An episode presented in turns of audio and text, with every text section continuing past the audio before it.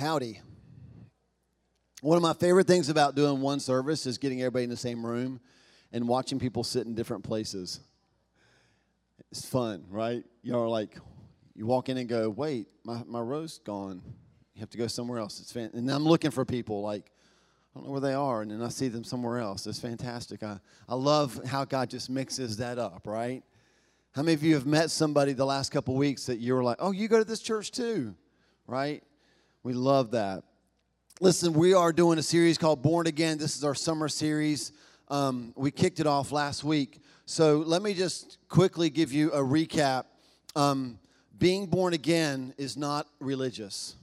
Okay, I say that because I was. I told you last week I was kind of born in church, not not literally and physically. Like my mom didn't, you know, but from the day I was born, I feel like I was in church, right? That's been my story. It's not everybody's story any, in today's culture. A lot of people don't have that story. Um, Wendy was saved at the age of 16, had, did not go to church. We have two very different backgrounds when it comes to that.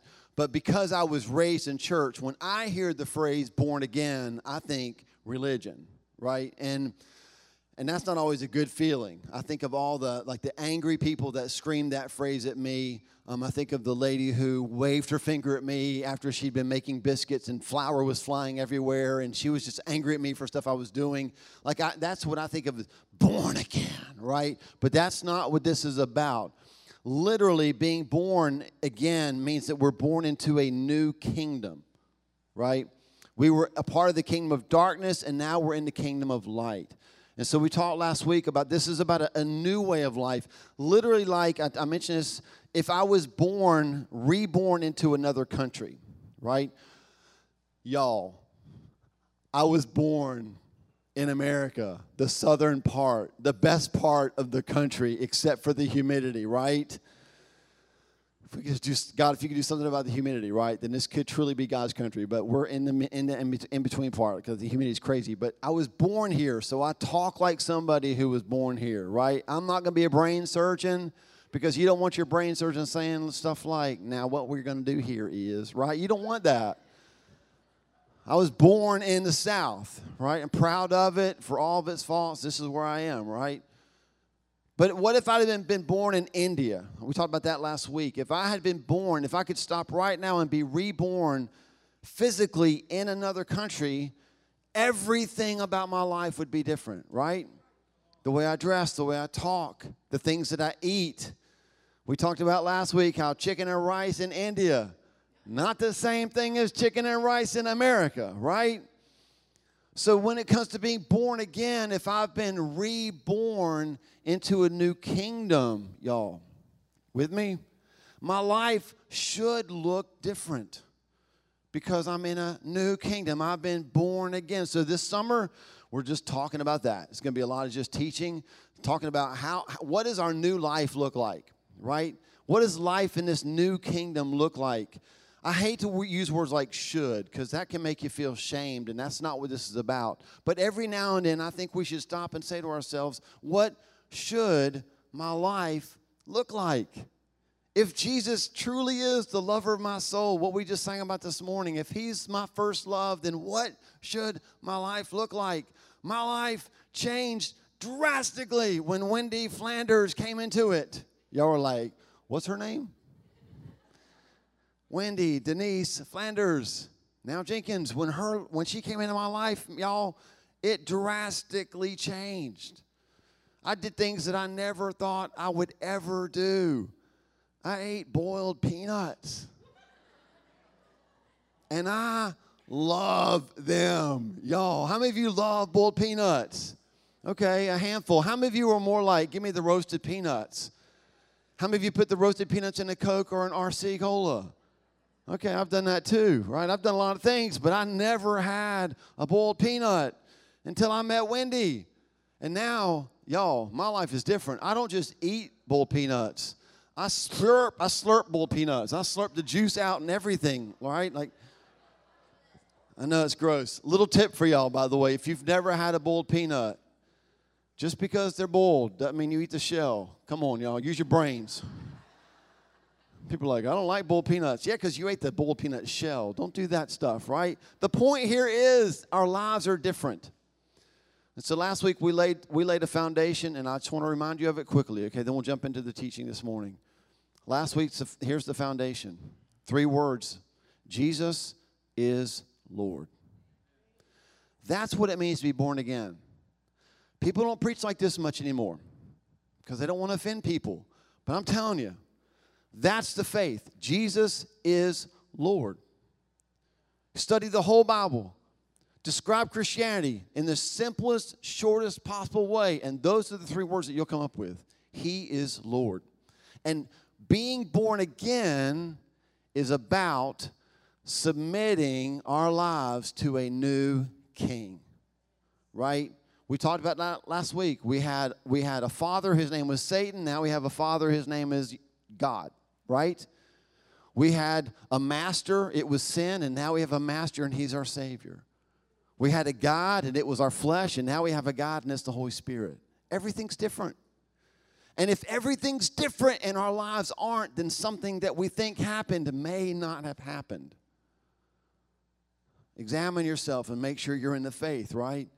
Because being born again must lead to transformation because we have submitted ourselves to a new Lord. You cannot be born again and stay the same. Okay, y'all are like, I was here last week. Why are you preaching at me again? Because I'm going to preach it all summer long.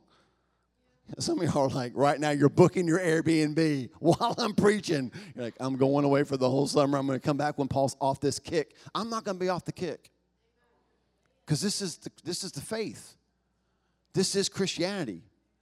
Every part of our life is touched by the fact that He's Lord or he's not Lord. A f- friend of mine, um, you know this friend, Renee, because he's your brother. He wrote a song, and I don't, he might not even remember this, but he wrote a song years ago, and I've never forgotten just one line. Serve him with your whole heart and not with just your mind, because he will either be Lord of all or he won't be Lord at all. That's what it means to be born again. Either he's Lord of all or he's not Lord at all. So, being born again, it's not just about being saved, it's about being submitted. So, this morning, with that in mind, that was the longest recap ever, wasn't it? Let's talk about baptism. Let's talk about baptism. Let's answer this question What's the big deal about baptism? And so I thought to kind of kick us off, um, I think this is going to work out. Uh, we got a couple of videos, just some examples of the different ways that, that you can baptize people and things that can go wrong.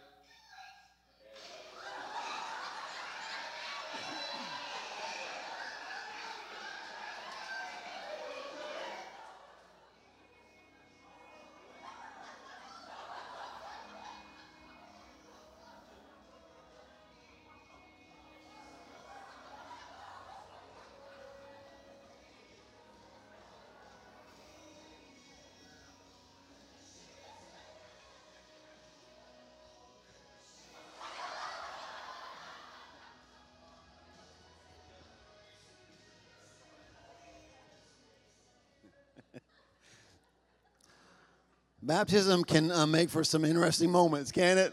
Um, I was I've, I've, thought back through um, some of the baptisms that we've had here, and you know now that we're in this building, baptism feels a little bit more normal because we have a big tank.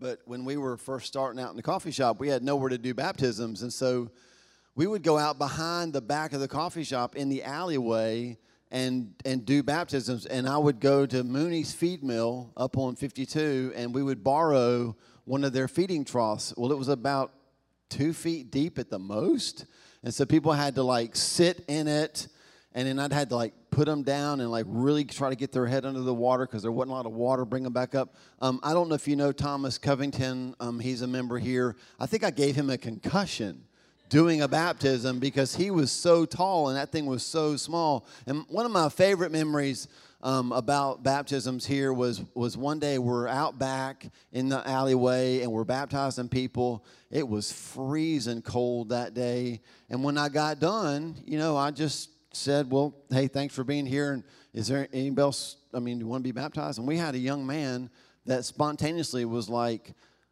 "I want to get baptized," and I, I was like, you know, when you ask the question but don't expect an answer. I was kind of flabbergasted, and I, I remember saying like um, we don't have any other clothes. And he was like, no problem. and the dude like dropped his his jeans and had on boxers and just stepped into the tank and sat down. And I was like, I didn't. I got in the tank with him. Like, I mean, that's crazy, y'all. Like, we had towels ready for him the moment he came up out of the water for sure, right? And sometimes when you don't know maybe even the story behind the baptism, you can judge the, the last video of the man that was like doing the WWE wrestling moves as he was baptizing. That's Greg Ford. He's a Assemblies of God pastor in the, another part of the country. And he tells this story about why they did baptisms that way that day. And it's because the three men that he was baptizing, they were um, and they had just lived hardcore for Satan. And when they were getting baptized, they told him, like, on a scale of one to 10, I want you to give me a 25.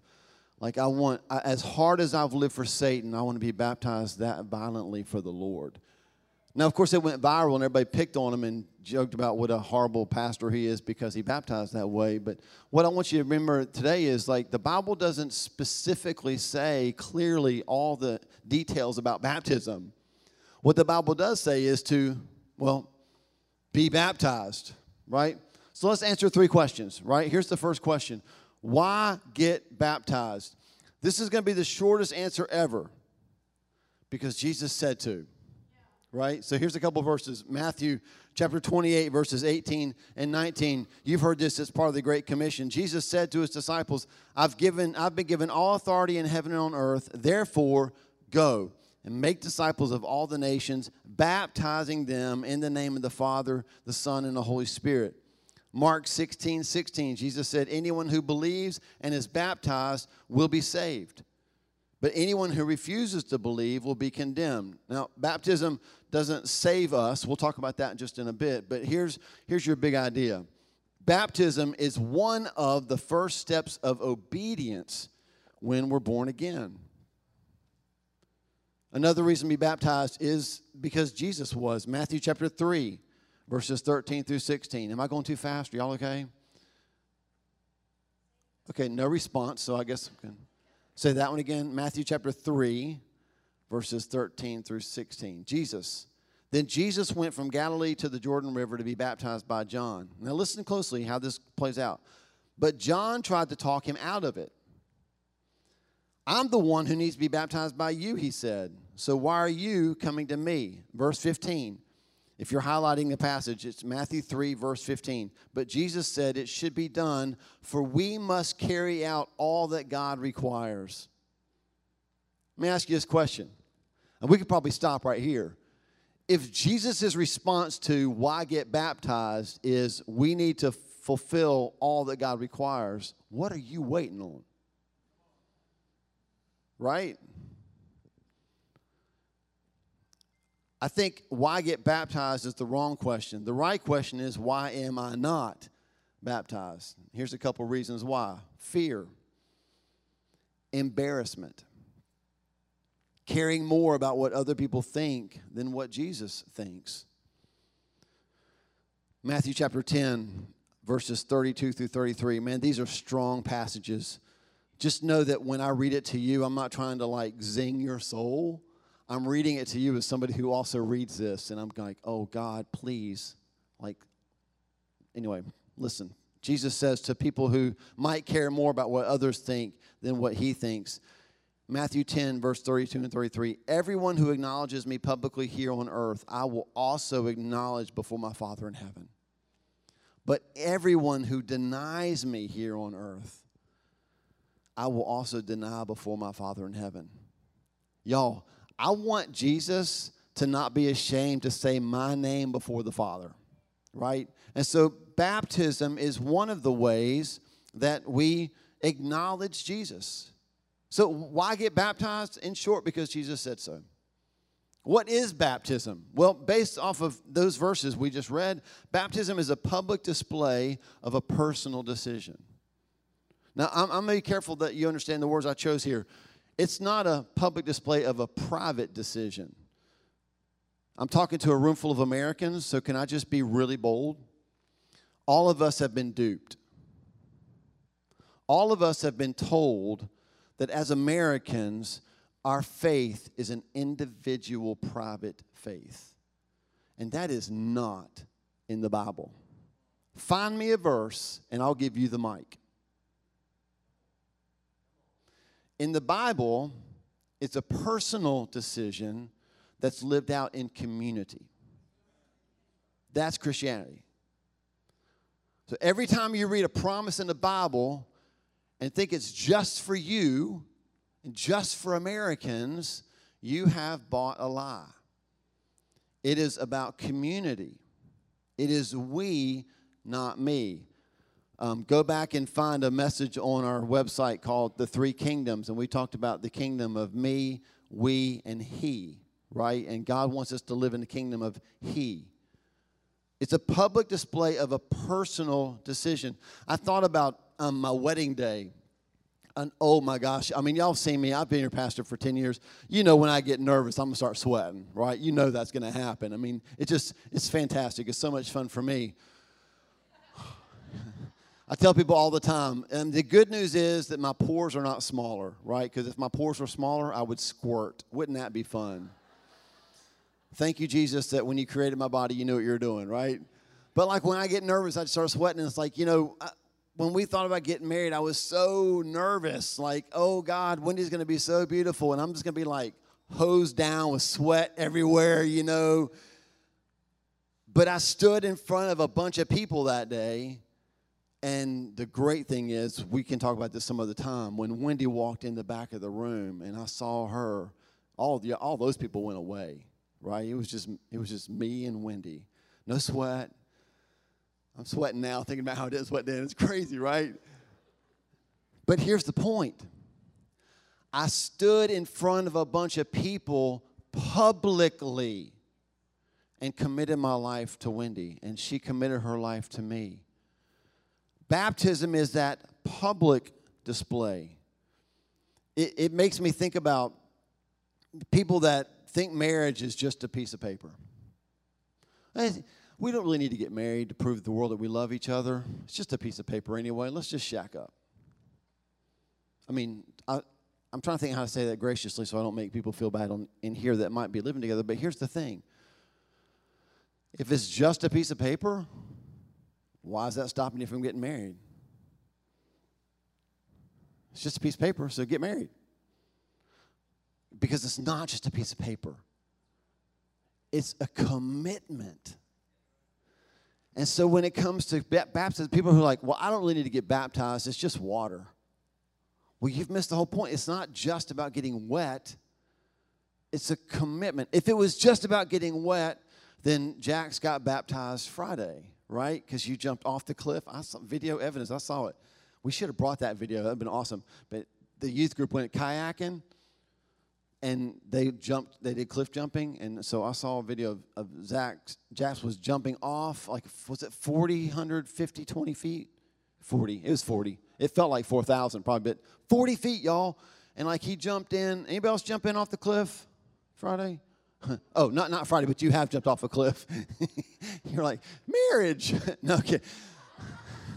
kidding kidding i'm just kidding I'm, put that sharp object down right now Because he got wet, right? I mean, if it was just about getting wet, we could make baptism a lot of fun. We could just like get water guns, we could go in the parking lot and hose you down. It's not just about getting wet, it's a commitment. Baptism is a, is a public display about your personal commitment. That's what it's all about. We're, we're declaring who Jesus is. He's alive and he's victorious over sin, and we're declaring our commitment to live based on that reality. Jesus is alive and he's victorious over sin. And when I get baptized, what I'm saying is when I come up out of this water, I'm going to live my life in a way that reflects that my Lord is alive and victorious over sin. Which is why you don't just get wet and go back to the life that you lived before. It's a bigger deal than that. Romans chapter 6, verses 1 through 4. Paul's writing about sin, and he's writing about Jesus, and he's writing about baptism. I want you to listen to how he puts these together, starting in verse 1. Romans 6, verses 1 through 4. Well, then, should we keep on sinning so that God can show us more and more of his wonderful grace? Of course not, Paul says. Since we have died to sin, how can we continue to live in it? Or have you forgotten, this is key, that when we were joined with Christ Jesus in baptism, we joined him in his death? For we died and were buried with Christ by baptism. And just as Christ was raised from the dead by the glorious power of the Father, now we also may live new lives. What Paul's saying is in the baptism, when you go down into the water, you're, you're being buried with Jesus, just like he was buried in the tomb. And when you come up out of the water, what did he say? So that we may also live new lives. We come up out of the water as a new creation. We're baptized into his death and we're raised up, hopefully, into new life, right? So that we can now be marked with difference in our lives. When we're born again and baptized, we reenact the death, burial, and resurrection of Jesus and renew our commitment to live that out. Last question Do I have to be baptized to be saved? Okay, I feel like this is a no brainer answer, so I'm going to ask you to answer it for me on the count of three. Do I have to be baptized to be saved? The answer is no. One, two, three. Even when I give you the answer, this whole section is silent. Jax, I, counted on you. I, was, I, was, I believed in you. Oh, you said it? Okay, it was the people around you. Yeah. No, I want to be really, really clear. You don't have to be baptized to be saved, okay? Do I have to be baptized to be saved? No, but you do have to be obedient to be saved. Follow me. I realize that I'm a sinner. I realize that I need a, sa- a Savior, but I'm not called, we talked about this last week, I'm not called just to have a Savior. I'm called to have a Lord, right? So I obediently receive Jesus as my Lord and Savior. And if he's my Lord, then answer this question for me. If I bow my knee to Jesus at salvation and receive him as my Lord and, and vow to follow him for the rest of my life, when I get up off this floor, having received him as my Lord, is any decision I make past that point going to be the same? No, because he's my Lord now. And so obedience is what allows me to persevere to the end. You read the Gospels, you'll see this phrase a lot. Those who persevere to the end will be saved, right? So it's not just, hey, I got saved when I was seven and I got wet in a tank and I was at the gathering, so I even got out that marker and signed my name. I'm good. I mean, the gospel that I read says that that was the beginning.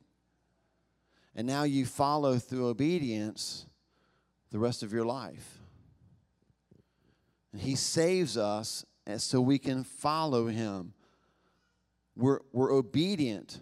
So baptism is one of the first steps of obedience when we're born again. We're going to spend a whole summer talking about some other steps of obedience. I just need you to know this it's not a step of salvation, it's a step of obedience. So, people that we know were saved and weren't baptized, the thief on the cross, right next to Jesus. Matthew, uh, I'm sorry, Luke chapter 23, uh, we read that story where the thief is on the cross and he says, Lord, remember me when you come into your kingdom. And Jesus says, Today you'll be with me in paradise. And if I read the Bible correctly, I don't think there's any sprinkling, dunking, there's no baptistry pool there. It's just like they died and he went to be with Jesus. So obviously, you can be saved, not baptized, and still go to heaven. I, I know, um, I mean, some of y'all are in the medical profession, so you've been with people on their deathbeds Maybe you've witnessed a deathbed salvation, right? And there's no baptism involved when that happens. I think about people who are in, this is horrible to even think about, but like situations where they know they're going to die and have the, the grace, the God gives them the grace to even have the moment to, to prepare their souls for that. Um, I hope I'm never in this situation, but like an, an airplane accident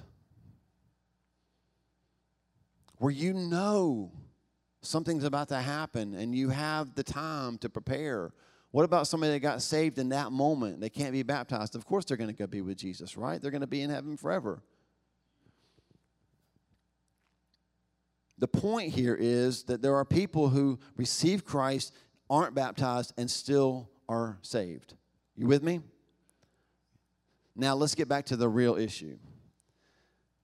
And let's just talk about what I call the black box theory. Okay? Whenever you, whenever there is uh, a plane crash, they always recover the black box, right? I'm not sure what it's called now in the digital age, but it literally used to be a black box. And it records everything that goes on in the cockpit. So all the transmission that comes back and forth from the tower to the plane and from the pilot to the co pilot, that's all recorded, and whenever there's an accident, that's the first thing they try to recover because that will give them clues as to what might have gone wrong. You with me? This is really important. We're, we're coming to an end. So I call it the black box theory because here's how the theory goes. In most cases, people die the way they live. I'll say that again. In most cases, people die the way they live. I always thought to myself, if you're a pilot, and you know the plane is going down, and you know that you have, I don't know, five minutes until you're going to step into eternity, I don't know what you would do, but I keep thinking to myself, like, I'd be getting saved, right? And it, so I, th- I thought, well, every time they recover the black box, what they're going to hear is, oh, God, forgive me for my sins. God, I'm fixing to meet you. And hey, you're my co pilot. We've been together like all these years. I'm telling you, we're fixing to go into eternity.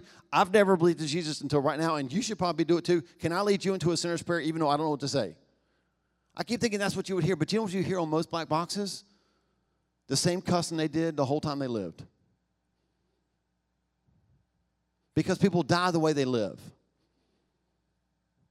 Even given the opportunity to know the end is coming, people tend to die the way they live. It's the black box theory, or so I've called it.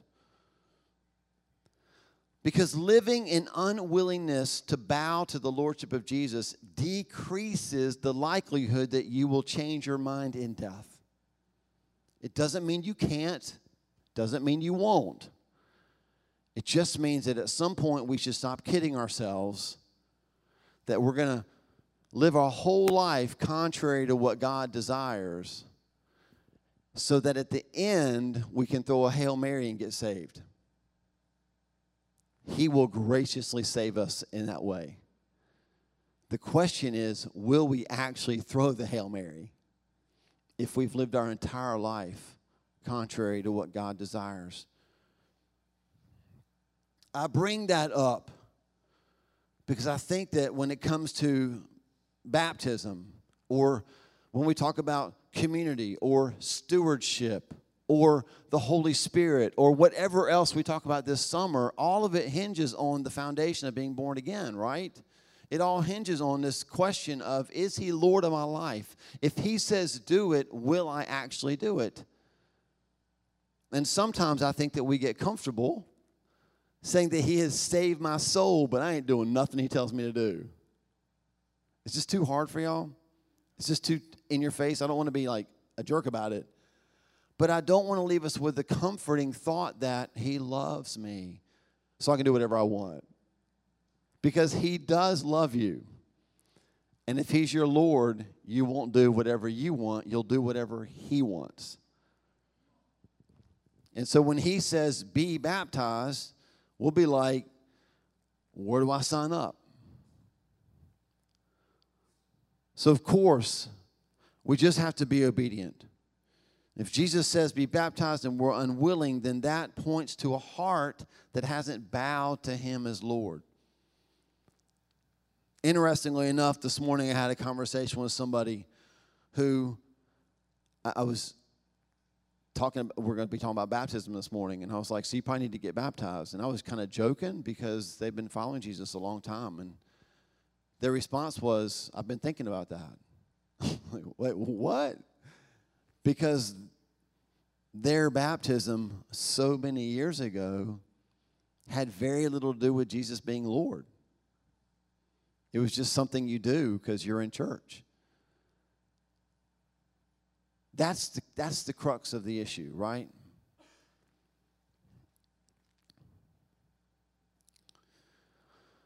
A couple more hard statements and we'll wrap this up. Just like, man, I'm not harping on this marriage thing, but I want you to get the connection. Just like a man and a woman saying that they love one another but don't need to be married devalues the covenant of marriage. A follower of Jesus who says, I love Jesus and I don't need to be baptized, devalues the covenant relationship that we have with Jesus. It's a big deal, not from a religious standpoint, but from a relationship standpoint. It's not a have to, y'all. Publicly declaring our love for and commitment to Jesus through baptism is a get to. We get to do that. We get to, and y'all, if you were a part of our church up there, now we get to get into warm water. Come on. The grace of God is flowing abundantly, right? Like we used to fill it up out in the back with a hose in like November, which means the water in the hose is cold too. It was terrible. Now it's warm. Yay!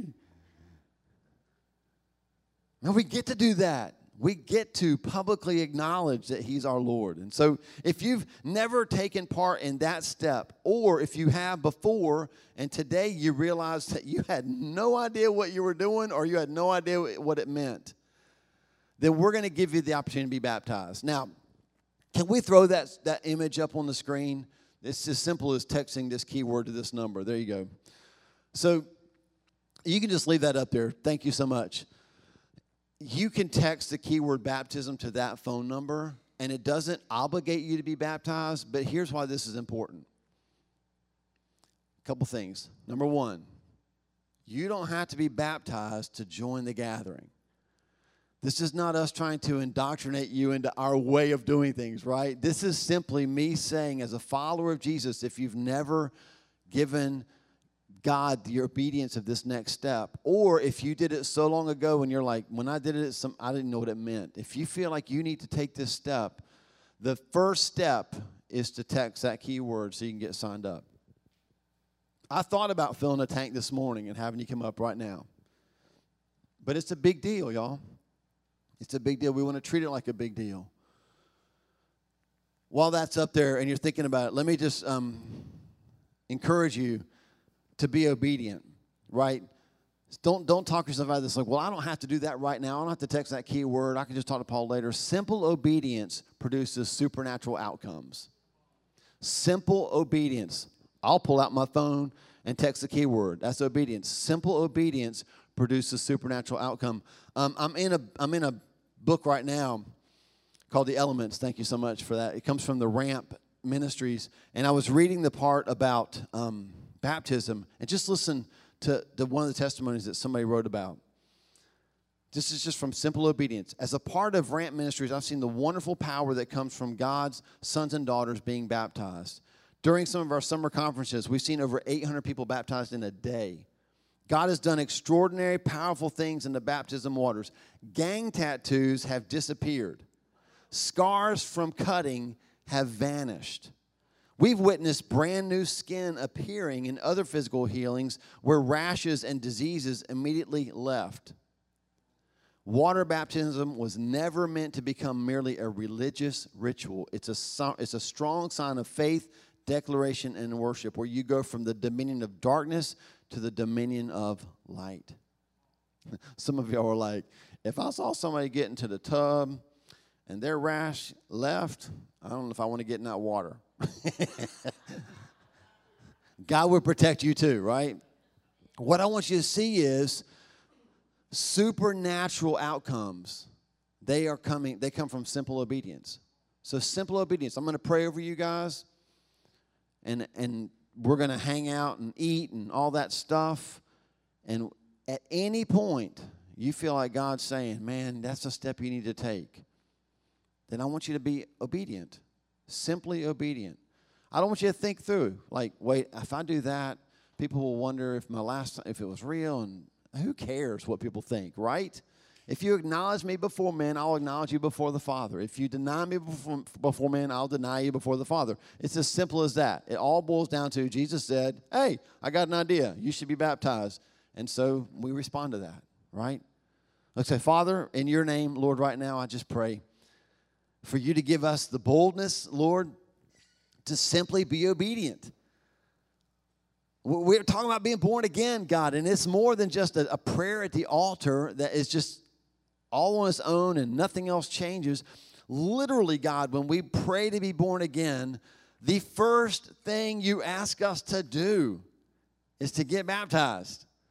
And so, God, we don't want to fail on the first step. We want to take it with confidence. We want to be obedient, God, and trust that as we do that, you will do the supernatural in our lives. When we say yes to baptism, we're really just saying yes to whatever you want to do. And we open the doors of our lives and our souls and our hearts to your supernatural power. I pray for people right now who are considering this step. God, that you would grow inside of them in anticipation about saying yes, about getting into a tank and being buried in death with you and raised to a new life. We thank you for it, God. In your name, Jesus. Amen.